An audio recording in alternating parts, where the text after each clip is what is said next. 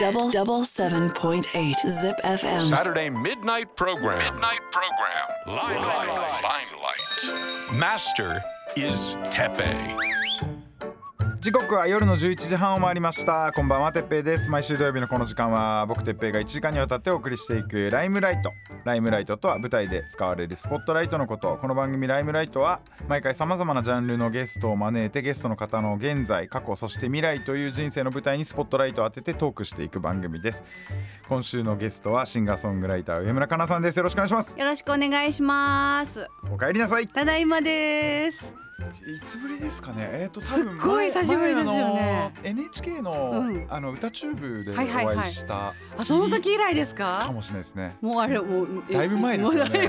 いぶ前だと思うんですけど、何年前か覚えてへんぐらいだいぶ前ですけど、久しぶりです。ご無沙汰してます。で、この番組は一応架空のスナックという設定でお送りしておりますので、乾杯をしたいんですが、私ちょっとこの番組の便宜上というか、お酒を飲まなければいけないんですが嫌なんですか。妊婦さんの前でお酒を飲む、一人だけお酒を飲むで、こんだけ背徳感のあることってあんまりない。大丈夫です。もう慣れてるんで大丈夫です。はい、もういっぱい飲んで、もういえ。じゃあ お酒もしばらく飲める。そうです。当面飲めないですね。もう2年とかもっとか3年近く多分飲めなくなると思うんですけど。あ、そうか、でもお酒そんなあれですか、飲まなくても結構。飲まなくても別に大丈夫ですね。でもすぐもうザルですけどね。あ、飲み始めたらもう全然もうめっちゃ酒強そう。なんかそうでしょ、めっちゃ強いんですよ。もうみんななんかで変わらないんですよ、お酒飲んでも。だから逆にもったいないんちゃうかなって思い始めて。飲んでることが、飲んでも全然まあね、顔にも出ない。普段ね、なんかテンション低いけど上がるとかね、上がるとかも、もうこのまんまなんですよ。飲んでも、もう普段から飲んでるみたいなもんやからもうだからいらんのちゃうかなって話で。ちょっとすみません、乾杯。乾杯。はい、すみません。いただきます。いいですね。あー、うまい、うまい、いいな。しびれますね。さあ、それでは、早速現在のことについていろいろ伺っていきたいなと思うんですけど、現在はニューヨーク在住ということですけど。そうなんです。どのぐらい前か。今ね、2016年の末に引っ越したんで、今年の末で丸7年になりますね。ニューヨークはもともとゆかりというか、なんかあれがあったんですか。ゆかりっていうか、その私29歳の時に、ギター一本背負って一人でアメリカ中を2ヶ月ぐらい旅したんですけど、その時に旅の最後にニューヨークに行って、でもうそのニューヨークに着いた瞬間に、なんかもうすごい直感で、もうここやと思って、もう今すぐここに住まなあかんと思って、もうすごいなんか今自分が勉強したいこととか吸収したいことが全部ここにあると思って、でもその初めて行った時に、もう絶対もう将来はニューヨークに住むってその時決めて、で2016年に、拠点を移して、で別にゆかりがあったわけじゃないんですけど、でもその旅で行った時にもう直感で、もう本当にもうできるだけ早くここに住まなあかんと思って。それはニューヨークのどういったサイドだったんですかね。なんかね、そのアメリカいろんなところをね転々と旅したんですよ。で各地でストリートライブやったりとか、もうライブハウスに飛び込んで飛び入りで歌わせてもらったりとか、そういうのを毎日いろんなところでやってたんですけど、例えばニューオーリンズ、南部の方のルイジアナ州のニューオーリンズで同じことやった時に、その時私英語もできないし、友達もいないし、何のつても本当なくて、で飛び込んでこうやってたんですけど、でそんな自分でその日本語で歌を歌った時にアメリカ人の人がどんな反応するんやろっていうのを見たかったんで、あえて日本語でずっと歌ってたんですけど、そしたらニューオーリンズでなんでここはアメリカなのにあなたは日本語で歌ってるのっていうのを結構言われて、ここアメリカなんだから英語で歌えばいいじゃないみたいなことを言われたんですよ。私はもう、別に英語できへんけど、片言で、いやもうそんな分かってるけど、好きにさせてくれやとか言いながら、ずっとそうやってやってて、でニューヨークにいた時に同じように日本語で歌を歌ってたら、そのアメリカなんだから英語で歌えばっていう人が誰もいなくて、でむしろ君の音楽はなんかアメリカにないから面白いねみたいな感じで興味持ってくれたり、でストリートライブやってもどこよりもチップがすごくいっぱいもらえたんですよ、ニューヨークが。だからそういうなんていうんですかね、こう新しいものに寛容で、ですごいこう今までないものを受け入れる土壌があって、でこんな英語もできないね、何のつてもコネも知り合いもいない私でも、なんかここやったらチャンスが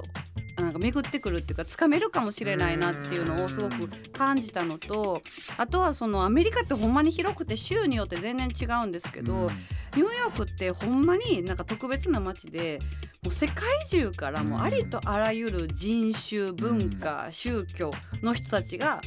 もう本当にごちゃ混ぜになって暮らしてるとこなんですよね。だからニューヨークにいるんだけど、アメリカにいるんだけども、もう英語以外の言語もすごい聞くし、本当にこうそれぞれの国の文化がもうめちゃくちゃあって、でそういう街って多分世界中探してもニューヨークしかないやろうなっていう。そうですよね。そうで、すごいそのやっぱり日本では勉強できない、感じられない、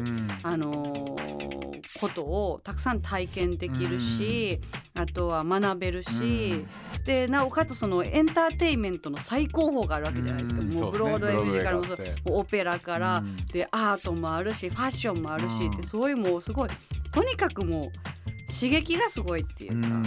もうなんかここで自分ももっと人としてもミュージシャンとしても、すごいもっともっとレベルアップしたいなっていうのを思ったんで、もうよしもうここやと思って、はい、僕はもうだいぶ前ですけど、10何年前だろう、ニューヨーク初めて行って、でなんかこの街ってどこまでも上に行けるし、どこまでも下に落ちていけるなと思って。そうですね、両方ありますね。すごいよね、だからそういう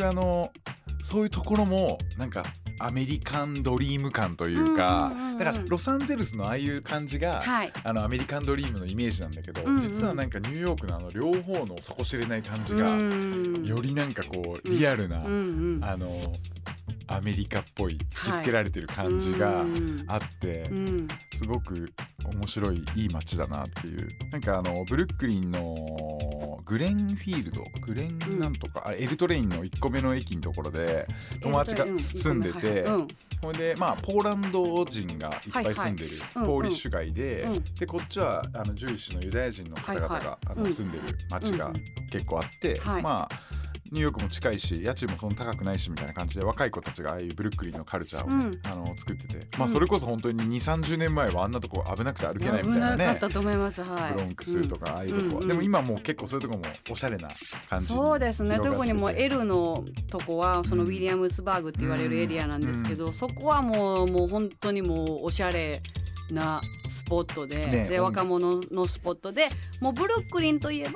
もうそのウィリアムスバーグ、日本人からしたらっていう感じなんですけども、ブルックリンもすごい広いんで、もう縦にすごく長くて、ウィ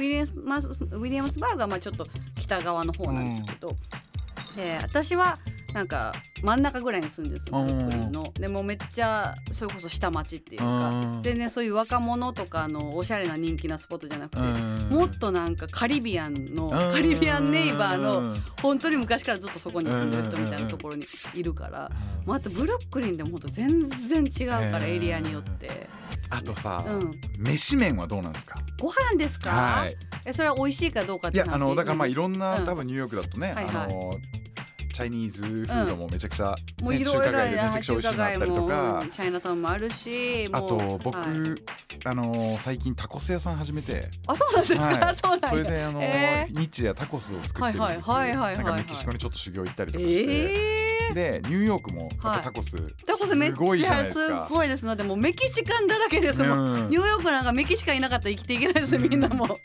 本当にメキシカンのあふれる街で、なんかやっぱ、そのメキシコよりアメリカの今タコスの方が面白いって言われてて、ではメキシコの移民の方々がアメリカの食材で自分たちの地元のタコスを作るっていうんで、メキシコより肉の質が良かったりとか、チーズの質が良かったりとか、また新しいなんかそこにフュージョンが入ってたりとかで、なんか面白いって言われて、だから僕一回そのメキシコ行ったんですけど、次はまあそれこそ本当ニューヨークとか大きいシカゴとかいろんな街、タコス食いに研究しに行こうかなっていうのは思ってて、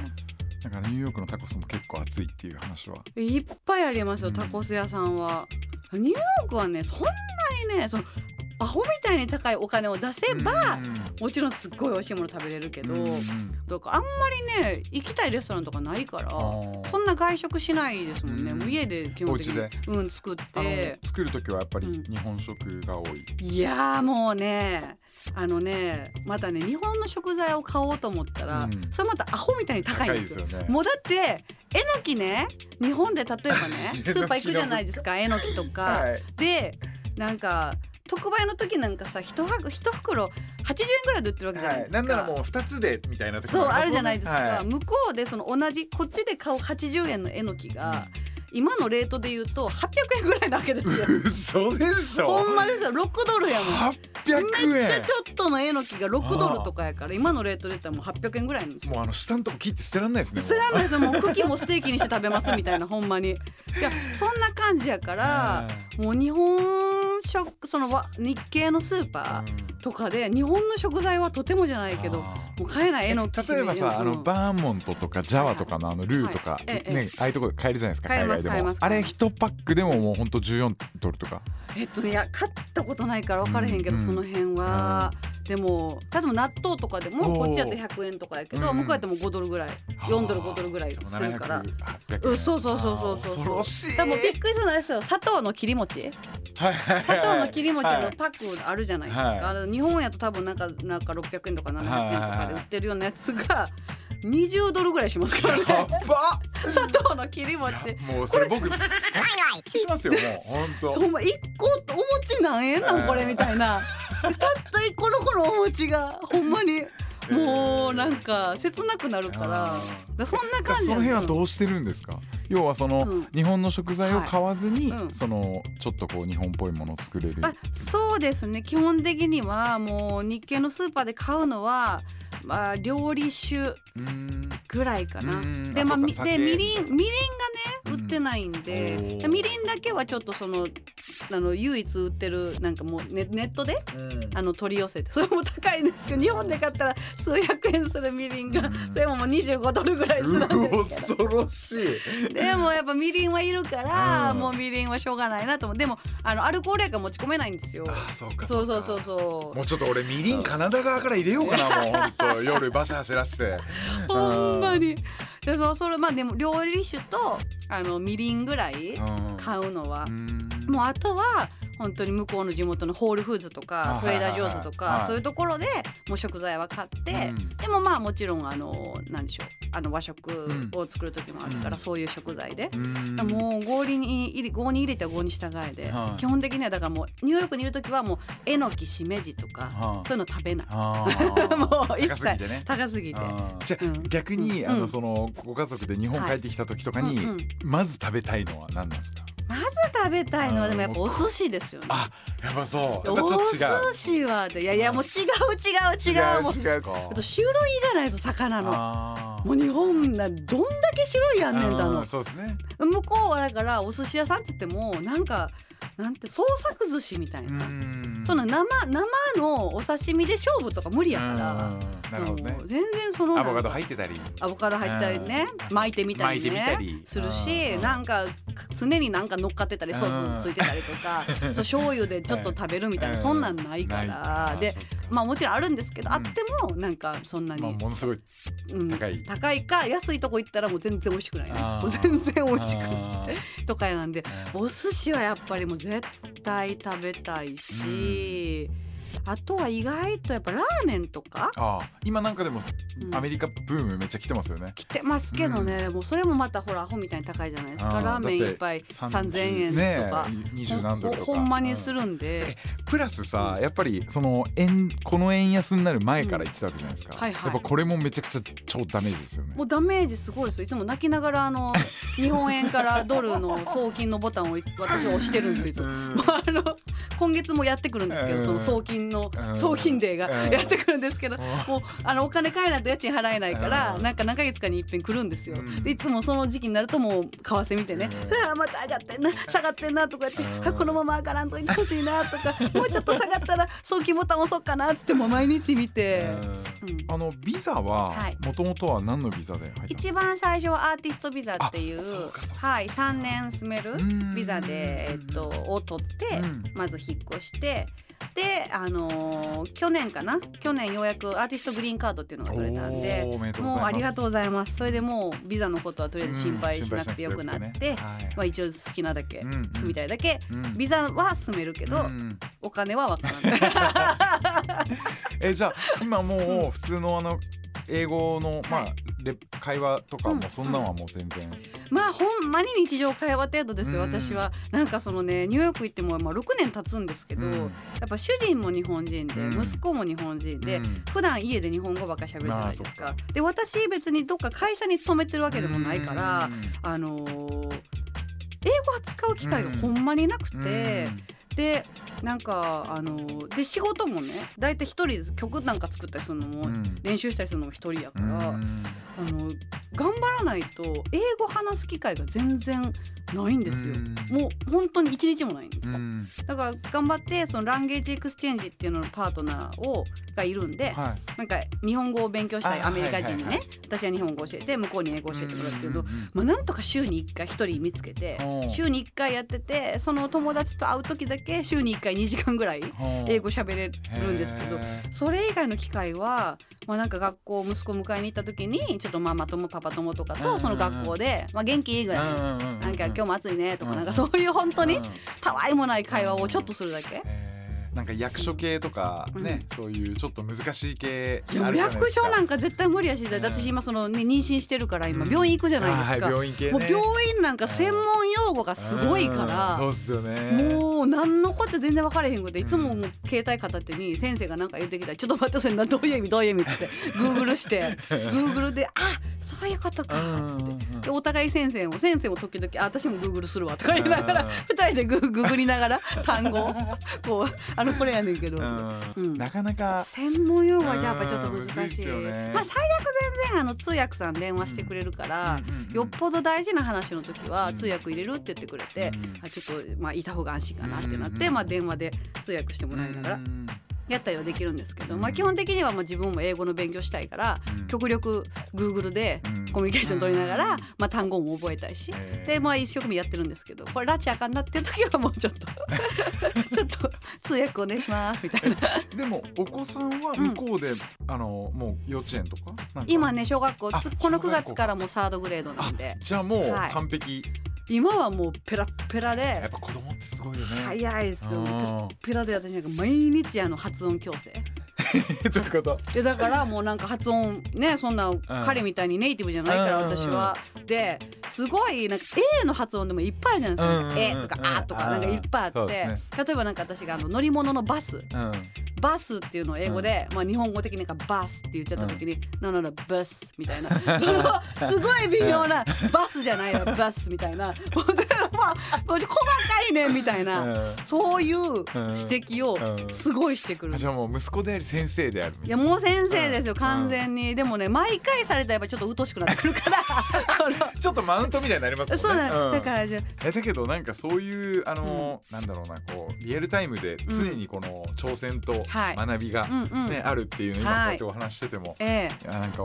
聞いてて思うんで、やっぱそれはすごく刺激的だし、もうそれはそれは、だってもう人生って死ぬまで学びじゃないですか、生きるって学ぶっていうことやから、でやっぱりニューヨークにいると学びしかないじゃないですか、もう本当に。だからそれはもういろんなことにチャレンジできるし、チャレンジしたら学びがあるし、もちろん同じだけ失敗もあるけど、失敗がまた学びにつながっていくから、それは本当にまあいろいろ苦労をすればするほど、まあ、そこにやっぱりこう気づきと学びがあるんで、それは、まあ、しんどいけどもう同じぐらい楽しいですよね、ニューヨークで暮らすのが。ありがとうございます。はい、ありがとうございます。そしたらですね、8月2日に、思い出の場所であるビルボードライブ横浜でライブをされたばかりということです。そうなんですよ、この場所っていうのは上村さんにとってはどんな場所なんですか？いやなんかね、すごい節目節目でライブやらせていただけて、それこそそのパンデミックでニューヨーク帰れなかった時とかに、私デビュー15周年迎えたんですけど、その15周年の年もパンデミックの真っ最中だったんですけど、そのデビュー15周年ライブやらせてくださったりとかで、今回ももうこのビルボードライブ横浜さんでもうその産休に入る前の最後の日本でのソロライブやらせてもらったんで、なんかすごいこう大事な時にいつもこう演奏させてもらえる、ほんと素敵な場所で、もうすっごい楽しかったです、2日のライブも。それではそんなライブで披露された1曲をここでお届けしたいと思うんですが、はい、曲紹介お願いします。はい、それではせっかく日本に帰ってきたのでこの曲を聴いていただきたいと思います。上村かなでただいま。 77.8 ZIP FM Saturday Midnight Program Limelight。 ここからは過去について伺っていきたいと思いますが、はい、兵庫県のご出身ということで、はい、そうです。お子さんの頃はどんな感じのお子さんだったんですか？いやもうほぼ今と変わらないんですけど、もう、とにかくおてんばで、はい、女の子やのにもう常に生傷絶えず、もうとにかくはもう遊びまくって、外でなんかお家でお人形さんごっことかよりももう外でもう暴れ倒して木登ったり崖登ったり、はい、もうなんか危ないことして、なんか本当男の子みたいですよ。わんぱく、本当にわんぱくという言葉を絵に描いたような感じの子供で、でもあとはもう本当にこう今と一緒で、もうこうって思ったらもうズドンとまっすぐ行くのはもう子供の頃からずっと一緒なんで、ほぼ変わってないと思います。5歳ぐらいの頃から今も多分でわんぱく時代の中で、はいはい、その歌っていうところはどういう感じのあれだったんですか？それはですね、私8歳の時になんか母がね、サウンドオブミュージックっていうミュージカル映画を見せてくれたんですよ、はい、私に。なんか母がビデオを持ってて、なんか2人でお家で2人きりでいる時に見るとか言って見せてくれて、でその8歳の時にサウンドミュージック見てすっごい感動したんですよ。なんか音楽ってこんな風にこう人をつなげたり人を幸せにする力があるんやと思って、素晴らしいなと思って、でもう映画を見終わった時にはもう私もこの映画の世界みたいに毎日歌を歌って、なんか自分の周りの人とかを幸せにできるような職業に就きたいと思って、それでその時にもう将来は歌手になろうって決めて、なんかそこからずっとだから変わってないですね。だから結局そっからズドーンってズドーンともう。でも今振り返ってみると、お母さんには意図はあったのかな？いや全くないですね。ないただなんかこう見よっかみたいな感じだったんです。そうなんか時間暇やしみたいな、わんぱくなところよりもうちょっとっていうのとか、そういう意図的ななんかはあったんかな？全くないと思います。意図的なものはなくて、なんだったらその私がそれでサウンドミュージック見てもう歌手になるって決めて、もう、歌の練習始めて、で私勉強大嫌いだったんですけど、理由がもう歌手になるから勉強なんて必要ないっていう理由やったんです。鼻出たそれでなんかもう一切勉強しなくて、本当成績も悪くて、でなんか母とかが例えば高校生ぐらいになった時にね、大学どうすんのって言われて、いや歌手には大学は必要ないと大学なんか行かへんと私歌手になるからって言って、でも言ってたんですけど、もうそのずっと内心で別に何も肯定も否定もされなかったんですよ。なれるわけないやんっていうのを言われず、かといって頑張りやというのもなく、もう何も言われなかったんですよ。でも心の中ではそんなもんなれるわけないやんけってなれるわけないやろ歌手、プロの歌手なんかにって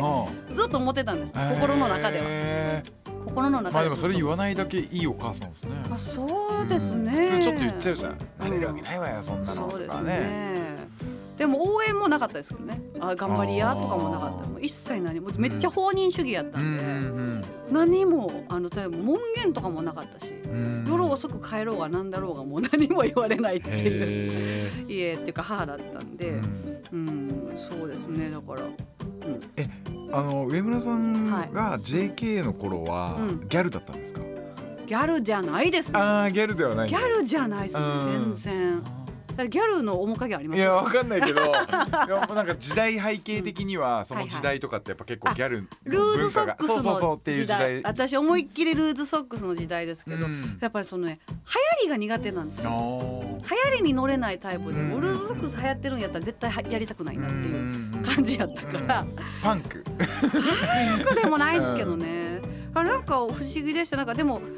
そういうちょっとギャルとかちょっと不良っぽいことも仲いいし、でも真面目っ子ちゃんタイプとも仲いいし、でもどっちともあんまりつるまへんみたいな、どっちとも仲いいけど別につるまへんっていう、なんかようわからん感じでしたでその頃、やっぱ心の中にはもう歌がある、音楽やっていくっていうのがあったじゃないですか。それでやっぱ文化祭とかそういうので歌ったりとか、そういうのもでもね、そうですね、人前で初めて歌ったのは文化祭でした、高校生の時の。そそれでバンド組んで、ボーカルやって、それが人生で初めての。いやいやいや、その時はもうカバーっていうか、ルナシーとコッコめっちゃ両極端だねすごいね、すごいじゃん、ルナシーとコッコすごい、違うバンドだったとしても、その2連ちゃん結構こっちからしたら、おおってなるのに、そうですよね。しかもちょっとね、ルナシーに関しては若干モノマネ入れながら龍一のモノマネを入れなが ら、はい、歌ってましたからね。変わりそうもないほどってそんなんがあって、でもその人前で歌った時の、そのまあ、感想というか、はどうだったんですか？あ、やっぱすげえいいなみたいなの。なんかでもね、その時はそんなあんまり歌ったのは覚えてるんですけど、その時の感想とか感覚まではっきり覚えてなくて、まあ、すごいまあ緊張したなっていう感じと、あとはまあみんな、まあ、評判が良かったっていうか、みんななんかははなちゃん上手やねみたいな感じになって嬉しかったのを覚えてるんですけど、なんかすごいそれがうわすごい快感だとか、ステージ立つの最高とか、なんかそういう感覚もその時はなんか、まあ、やれて楽しかったなぐらいの感じだったんですけど、もうなんかもう歌手になるって決めてたから、とりあえずなんかファーストステージクリアみたいな、そこにもう全く疑いがないっていうのがやっぱすごい、そういう人が本当に歌手になる人なんだろうなと。あ、でもやっぱみんなどっかで迷ったりとか、そうですよね、あれ違うかもとか、ちょっとまあなんだろう、ビビるというか、確かに疑ったことなかったですねだから息子にも、息子は今なんか、まあ私たち両親ともにミュージシャンなんで、やっぱ音楽好きみたいで、でもなぜかクラシックに行きはって、バイオリンをやってはるんですよ。自分でバイオリンやりたいって急に言い出して、今やっててね。で、将来バイオリニストになりたいって、まあ、言ってるんですけど、私息子にね、なりたいちゃうねん、なるねんって言われてて、ママは歌手になりたいと思ったことは一回もなかったよ、もう歌手になるんや、なるって決めて、なることしか考えなかった、なりたいやったらなられへんかもしれへん、もうなるって決めんねん自分で、ってそういう話はしますけどね息子さんそれどうやってリアクションしてるんですか？なんか、なんか別に、どんなリアクションしてますかね。なんかって聞いてると思うんですけど、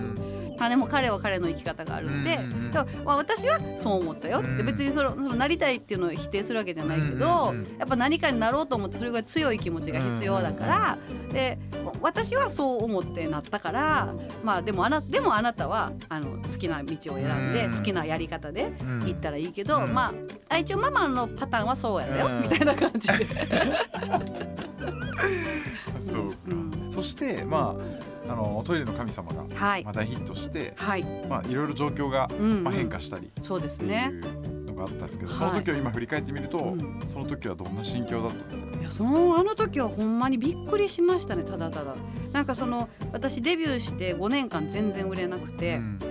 でもうそのトイレの神様が出る直前っていうのはもう本当に契約がもう切れる寸前だったんですよ。でメジャーであともう1枚だけ最後にアルバムが出せるっていうのが残ってて、でもうこのアルバム出したらもうメジャーの契約切れるな、これが最後やなと思っ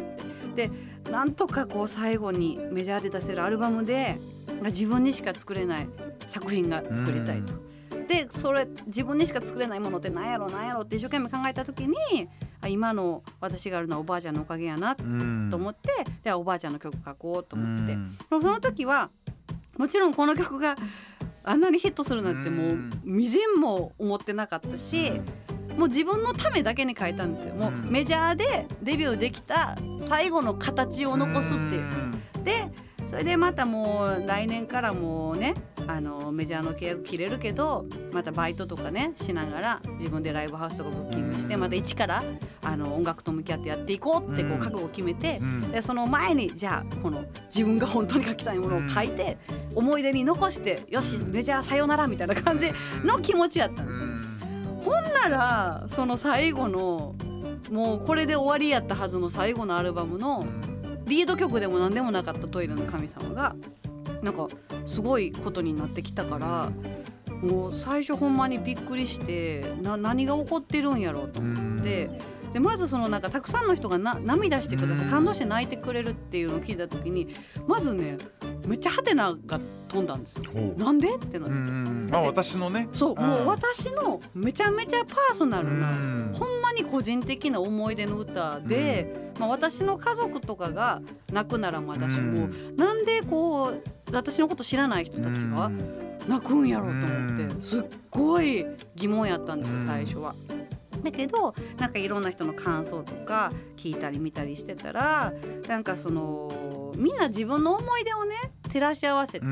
あ、聞いてくださってるんやなっていうのを気づき始めて、でそれでなんか、あ、そうか、私が例えばカモ南蛮っていう具体的なワードを出した時に、私の場合はカモ南蛮やったけど、それがそれこそお寿司の人もいるかもしれないし、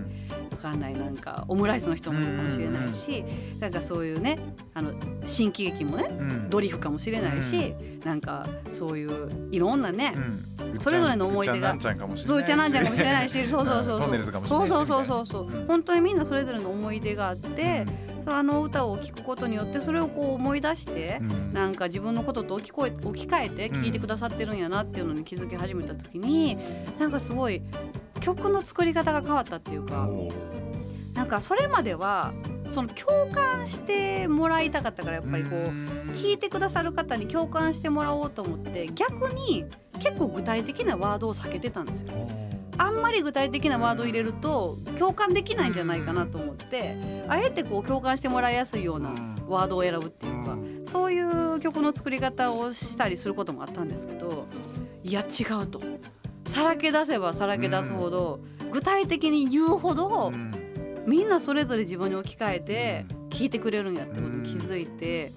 そこから結構なんかもうすごい自分の書きたいものとか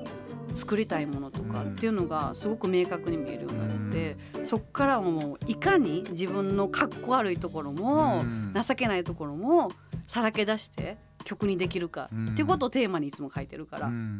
んかすごいね、大きな気づきをもらいましたよね、あの曲から。僕らも、まあ、こうやって喋る仕事をやらせてもらってて、なんかそのどんどん、まあ一応これは危ないかも、これはスポンサーがとかって言ってどんどん喋っていくと、もう具体的な話が全くない、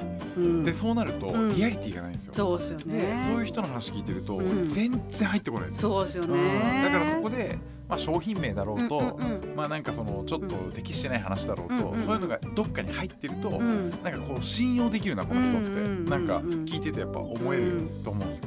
だからなんかなるべくそういうのを忘れないようにね、していかないといけないなとか。そうですね、やっぱりこうね、上っ面の言葉とね、本当それこそリアリティのある言葉とやっぱ伝わり方が全然違うから、もういかにそのリアルを詰め込めるかっていう。だけどリアルを詰め込むっていうところで言うと、僕料理配信を、YouTube とかで適当にやってるんですけど、そんで、あ、じゃあここでウェイパー入れましょうっつって、でもそうみのシャンタンなんですよ。いつも間違えちゃってて、これ絶対スポンサーになってくんねえだろうまた間違えたっつって、なんで間違えるそれ一番いけないとこだろ、間違えちゃって絶対何の話も来ねえなこれそういうのはダメですけど、そうね、正しい商品名、正しい商品名言いましょう。それはね、そういうのはダメなんですけどね。まあだけど、そっか、じゃあやっぱそのあの曲っていうのはやっぱりもう本当にまあ全てを変えたじゃないですけど、いや全て変えてくれました、ね、なんかそれまで本当にだからほんまにあの曲おばあちゃんからのプレゼントやなと思ってて、そのね、もうこれで契約最後ってなって、でそのちょうどそのアルバム作ってる時とか、なんか人生でこんなに落ち込んだことないぐらい結構どん底やったんですよ。仕事もうまくいかない、で家族にもすごく問題があって、で恋愛ももうすごくうまくいかない、もう何もかもうまくいかない年で、でなんかもう自暴自棄みたいになってて、でその8歳の頃からね、歌手になるって決めてずっと生きてきて、で5年間売れなくても疑わずにずっと信じてやってきた私が初めて、あれ、こう私もうこの仕事向いてないのか、もしかしても違う仕事した方がいいんかな、やめた方がいいんかなって、まあ、思って揺らいだ時だった。揺らいだ、あの人生で、あの一度だけです。人生で自分の気持ちが揺らいだの、後にも先にも、あの瞬間本当に揺らいで出た時に、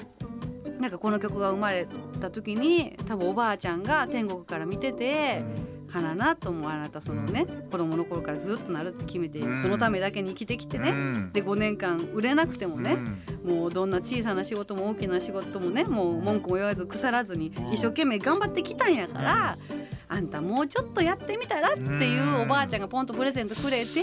もう頑張りなさいよもうちょっとっていう、あ、そういうのはおばあちゃんちょっと見ててくれたんかなと思って、本当に思いましたね。この曲はおばあちゃんからのプレゼントやなと思って、そう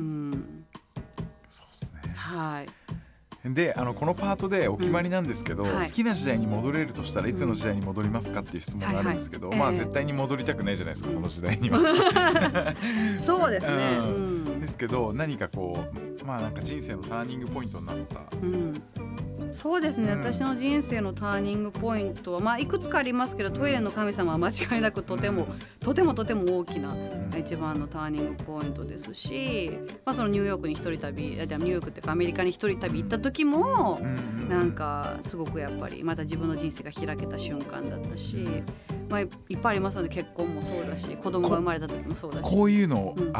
いうタームありましたか？もうトイレの神様って言われすぎて、もう本当やだみたいな、そういうのはないですか？それは私はなかったですね。なんかほら、人によっては結構そういうのがプレッシャーになったりとか聞きますよね、なんかそのやっぱ一曲だけ、特にね、有名な曲があって、それ歌いたくなくなるっていう人もいるって聞いたことあるんですけど、私はもう全然、でも私も歌えたらいいから、歌えたら何でもいいんですよ別に自分の曲でも、人の曲でも、いい歌やったらいいんですよ、いい歌やったら何でもいいねん、もう何歌ってもいいねん、歌えてたらいいから。別に求められてるのがトイレの神様だけやとしてもね、例えばね、でもそれでもトイレの神様を求めてもらえてるんだ、もうそれで十分じゃないですか。もうだって1曲だけでも聴きたい曲があるんでしょって、聴いてくれるんでしょって、もうそれで十分やから、あんまりそのトイレの神様歌いたくないなとか、トイレの神様ばっかりさ、もちろん他にもいい曲あるけどねっていう気持ちはありますよトイレの神様以外にもいい曲あんねんでっていうのはもちろんあるけど、それが嫌とかはなかったですね。1回もなかったかな。もうありがとうっていうもうそのもうたった1曲でもなんか好きやって言ってくれる曲があって、もうそれだけでありがたいなっていう気持ちで、すね、いつも、はい、その苦しい時代にこれ聞いて、なんか元気出してたとか、なんかもしそういう曲があったらそれはそれで聞いてみたい気がするし。そうか。でもね、そういう意味で言うと、さっき話に出たサウンドオブミュージックの、中の My Favorite Things っていう曲があるんですけど、それが私子供の頃に辛いことがあった時にいつもその曲を聴いて、なんか元気を出してて、なんかいろいろ辛いこととかあるけど、そういうなんか自分のね、お気に入りのものとかね、好きなことを考えたら気持ちがこうね、楽になるっていうか、素敵やなと思って、ちっちゃい時はいつもこの曲聴いたり歌ったりとかして辛いことを乗り越えてたんでそれは思い出の曲かな。もう私に歌手になるっていう決意をくれた曲でもあるし。じゃあそれをここで紹介していただけると。どうしましょうか、じゃあ、映画サウンドオブミュージックから My Favorite Things 聴いてください。77.8 ZIP FM Saturday Midnight Program Limelight。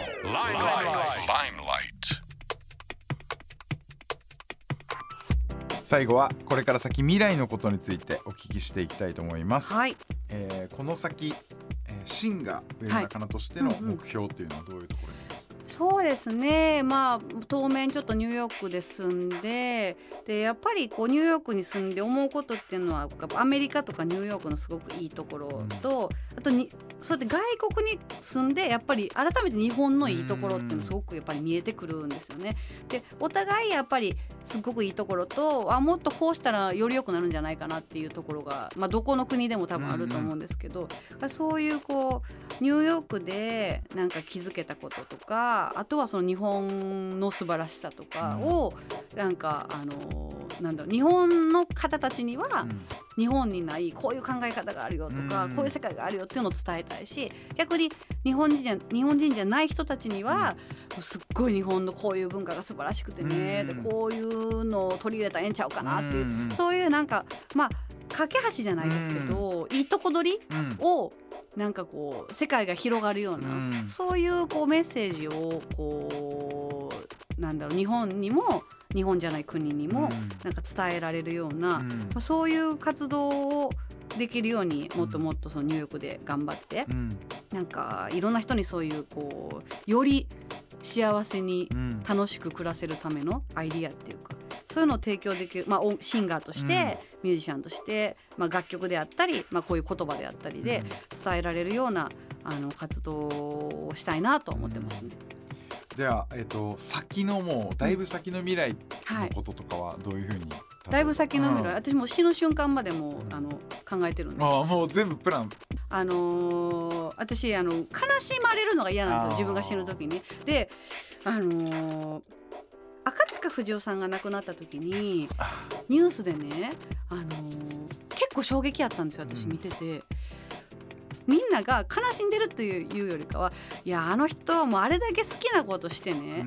うん、もう生きてたんやからもう本望やろみたいな感じで、うん、なんかそういう有名著名人がお亡くなりになったのにこうだから悲壮感っていうか、うん、悲しい感じがなかったんですよ。それでタモさんがさ、うん、あれ読んで、あれとかもめちゃくちゃかっこいいよね。そう、でそういうのを見た時に、うん、もうめっちゃ憧れるなと思って、うん、私もこの赤塚不二夫先生みたいに誰も悲しまんと死んでいきたいと、うん、でどういう風な死に方したら、うん、みんな悲しまんと笑ってくれるかなと思って、それをその時に考えたんですよ、ね、赤塚不二夫さんのニュースを見た時に考えて、うん、で思いついたのがその歌いながら死んでいくっていうのが、もう死ぬ瞬間に歌いながら死んでいったら、もうほんまにあの人死ぬ瞬間まで歌ってたなと思う、あんだけも死ぬ瞬間まで歌ってたらもう悔いないやろみたいな感じでみんな悲しまへんかなと思って。確かに確かに。そう、私はもう死ぬ時はもう歌いながら死んでいくっていうもう決めてるんで、も最後まあ、できれば家族が周りにいる状態でなんか歌いながら、せめて家族いないともう一人で病室で歌ってたみたいなちょっときついでしょそうですね、そうですね、まあ、それでもいいねんけど、だからそういう風に、まあ、なんか笑われながら死んでいきたいなと思って、それ最後のもうこの上村かなとして生まれてきた私のこの人生の最後の夢、うん、歌いながら笑われながら死んでいく。でも今まあこのニューヨークの、はい、まあ、今この後で振り返ってみるとニューヨーク時代なわけじゃないですか、はい、でまあその後、まあ、この後ね、はい、もしかしたらイギリス行ってロンドン時代なのかスウェーデン時代なのか、うん、日本に帰ってきて日本時代なのか分かんないですけど、はい、その辺の感じで何かこうしたいなみたいなこととか、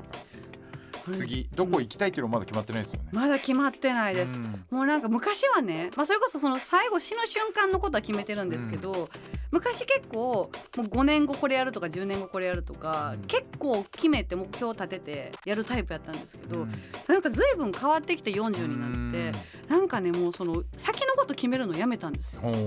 もうとにかく今を生きる、うん、もう本当にただ今この瞬間を生きるっていうことが何よりも大事なんやなと、うん、もちろん目標を持ったり、うん、先のこと考えるのもいいんですけど、うん、なんかでも一番大事なのって今やから、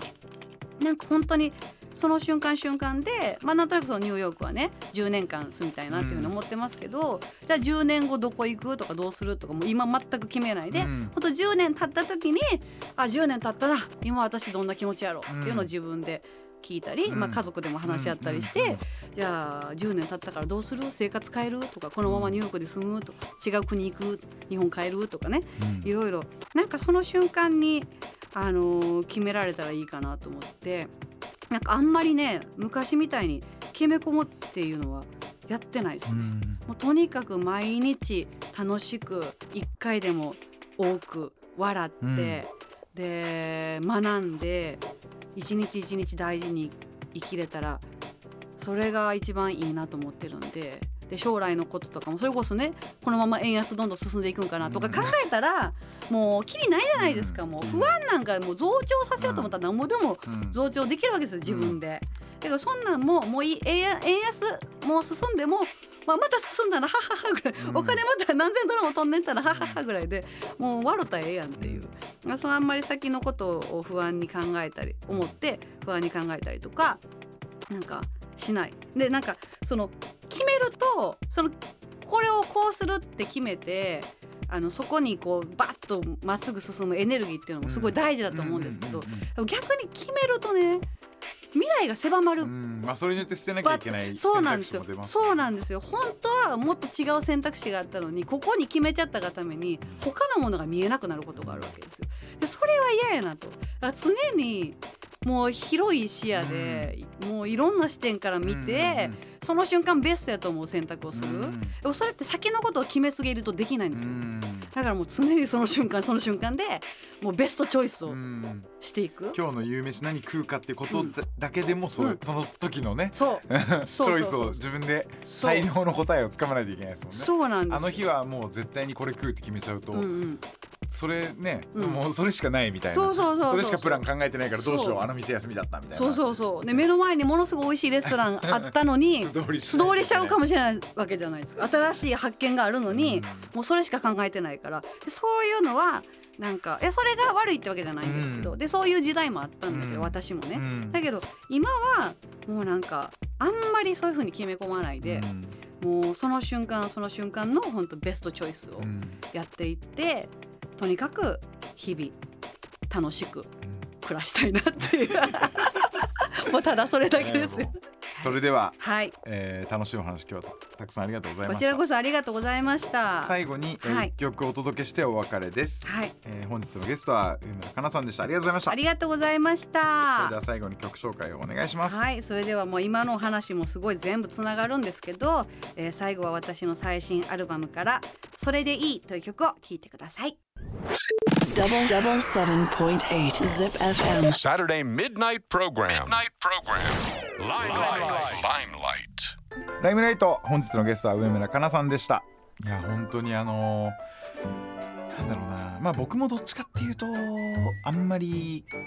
こう決めないというか先のことは考えないタイプだったんですけど、なんか同じような考えをしてそれでいて違う場所で違うパターンで楽しく生きてらっしゃる方の話を聞くと、なんか俺はこれをやり方でいいんだなっていう、なんか小さななんかちょっと勇気というかそういうのはなんかもらえる気がしてて、なんかそういう意味ではなんかすごい僕も勇気をもらえたし、なんかすごい楽しそうに暮らしてる話がたくさん聞けたんで、なんかこっちも幸せな気持ちになりました。ぜひまた遊びに来て。喋っていいの？今喋っていいですよ。喋ってよかった。全部疑うのかなと思ってちょっと黙って聞いてたわ。ぜひまた遊びに来ていただいて、その時の状況をまた教えてください。はい、ありがとうございます。ありがとうございます。ライムライトはポッドキャストで過去の放送を配信しています。エピソードの配信は毎週土曜日。先週オンエアした春日井寒天たけしさんとのトークの模様は本日からアップしています。聞き逃した方、もう一度聞きたい方は ZIPFM ポッドキャストからライムライトを聞いてみてください。来週はどんなお客様が遊びに来てくれるんでしょうか。ライムライト今夜は閉店です。また来週。It's a great idea. It's all about the music. I guess the greatest thing in the whole world. I like how I never hear the same thing on the radio. It's always different. It's always different. It's always different. It's a great idea. It's all about the music. I like music. I would play music and I would play music. Zip FM. Limelight.